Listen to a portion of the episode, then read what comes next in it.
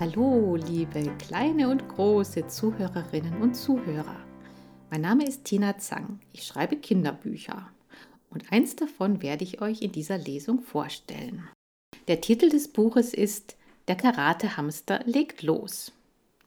Es ist der erste Band von einer Reihe, von der es inzwischen neun Bände gibt. Die drei Helden darin sind drei Hamster. Einer ist sehr mutig und verwegen, geradezu draufgängerisch. Der zweite ist ausgesprochen schlau, aber auch sehr, sehr ängstlich, geradezu übervorsichtig. Und der dritte ist eine ausgesprochene Frohnatur und sehr verfressen. Am Anfang des Buches leben die drei noch in der Zoohandlung. Es hat sie noch niemand gekauft und darum haben sie auch noch keine Namen bekommen, aber sie haben sich gegenseitig Spitznamen gegeben.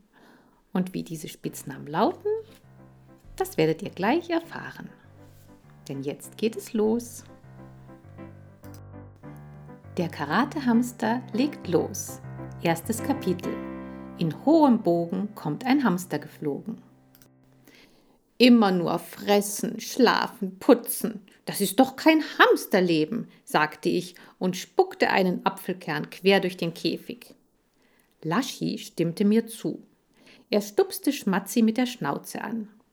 Schraube locker hat vollkommen recht. Wir haben zu wenig Abwechslung. Das führt zu Entwicklungsstörungen. Wie Schmatzi zu seinem Spitznamen kam, war klar.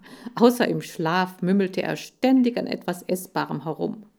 Laschi nannte ich so, weil er meistens schlaff und lasch herumhing und jammerte, wie schlecht es ihm gehe.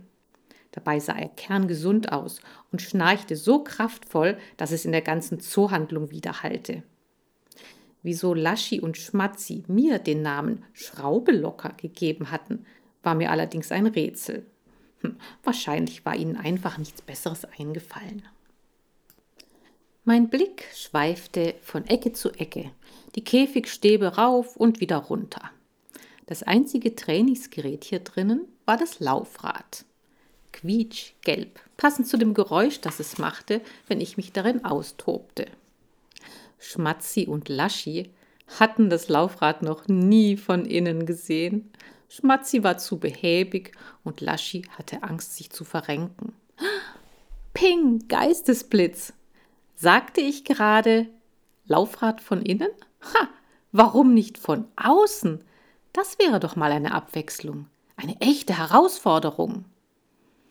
Schraube locker glotzt so verdreht, sagte Laschi. Denkst du, was ich auch denke? fragte er Schmatzi. Wasch, nuschelte Schmatzi. Ich glaube, er plant wieder irgendeinen Unfug. Jemand sollte schon mal den Krankenwagen bestellen. Was heißt hier Krankenwagen? entrüstete ich mich. Bestellt lieber ein Fernsehteam. Schon erklomm ich das Käfiggitter und schwang mich elegant von oben auf das Laufrad. Weniger elegant sah es aus, als sich das gelbe Quietschding ohne Vorwarnung unter mir wegdrehte und mich kopfüber in den Fressnapf schleuderte. So eine verdammte Köttelkacke! Würdevoll stieg ich aus dem Napf und tat so, als hätte ich immer schon mal meine Flugtauglichkeit testen wollen. Schmatzi lachte derart heftig, dass mir die Körner, die er eben noch in seine Backentaschen gestopft hatte, nur so um die Ohren flogen.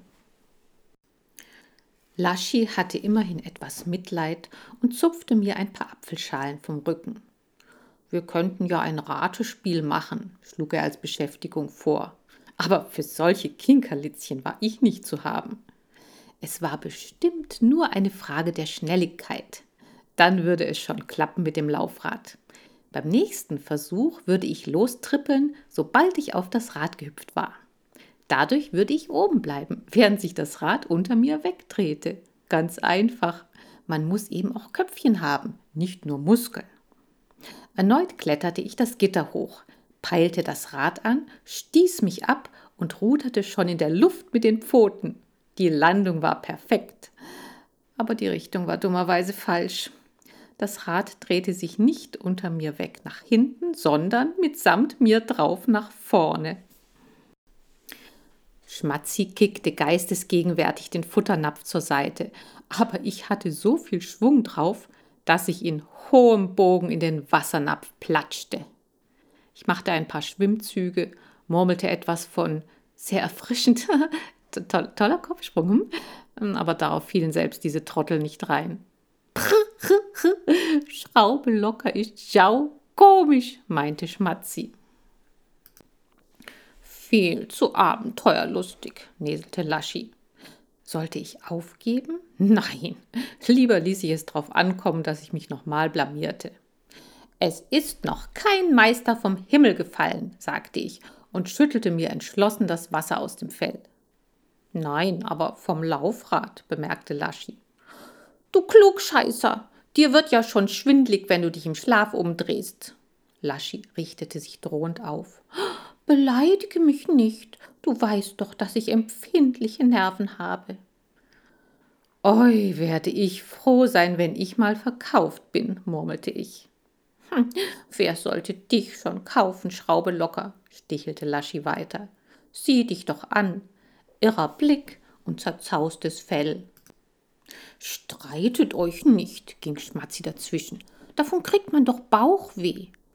Laschi sank wehleidig in sich zusammen. Äh, warum hast du das nicht früher gesagt? Ich konzentrierte mich wieder auf meine Laufradnummer. Und diesmal ging ich alles im Geiste genau durch. Das Problem bestand darin, dass das Laufrad sich zu früh drehte. Also musste jemand es festhalten. Ich brauchte Helfer. Aber ich hatte nur Schmatzi und Laschi. Juhungs, sagte ich betont fröhlich, jetzt habe ich mich genug aufgewärmt, nun wird es ernst. Ihr müsst das Rad für mich festhalten. Aus großen Augen starrten sie erst mich an, dann wechselten sie entsetzte Blicke. Und wenn du auf mich drauffällst, erkundigte sich Laschi. Ha, wenn ich falle, dann lieber auf Schmatzi, sagte ich. Der ist besser gepolstert. Also, passt auf. Sobald ich sicher oben drauf bin, lasst ihr das Laufrad los. Ist ganz einfach. Langsam bewegten sich die beiden auf das Rad zu, krallten ihre Pfoten hinein und tauschten einen vielsagenden Blick. Das musste ein geheimes Signal sein und sollte wohl heißen, wir warten nicht, bis Schraube locker oben ist, wir lassen los, sobald er springt. Mal sehen, wo er diesmal landet. Nun, es ist eben nicht ungefährlich, wenn man sportliche Höchstleistung vollbringen will. Ich warf meinen Helfern einen einschüchternden Blick zu und machte mich wieder an den Aufstieg. Dabei ließ ich mir nicht anmerken, wie aufgeregt ich war. Ob ich es schaffen würde? Das musste ein tolles Gefühl sein, hoch oben auf dem Laufrad zu sausen, schnell wie der Wind. Ich atmete tief durch und sprang. Ich sprang so hoch, dass es mich glatt aus dem Käfig schleuderte. Jedenfalls kam es mir so vor, denn unter mir wurde alles rasend schnell kleiner. Ich würde wohl nie erfahren, ob Schmatzi und Laschi zu früh losgelassen hätten, denn plötzlich fand ich mich auf einer Hand wieder. Das war das erste Kapitel. Und wie es weitergeht, erfahrt ihr in der nächsten Folge. Bis dann, eure Tina.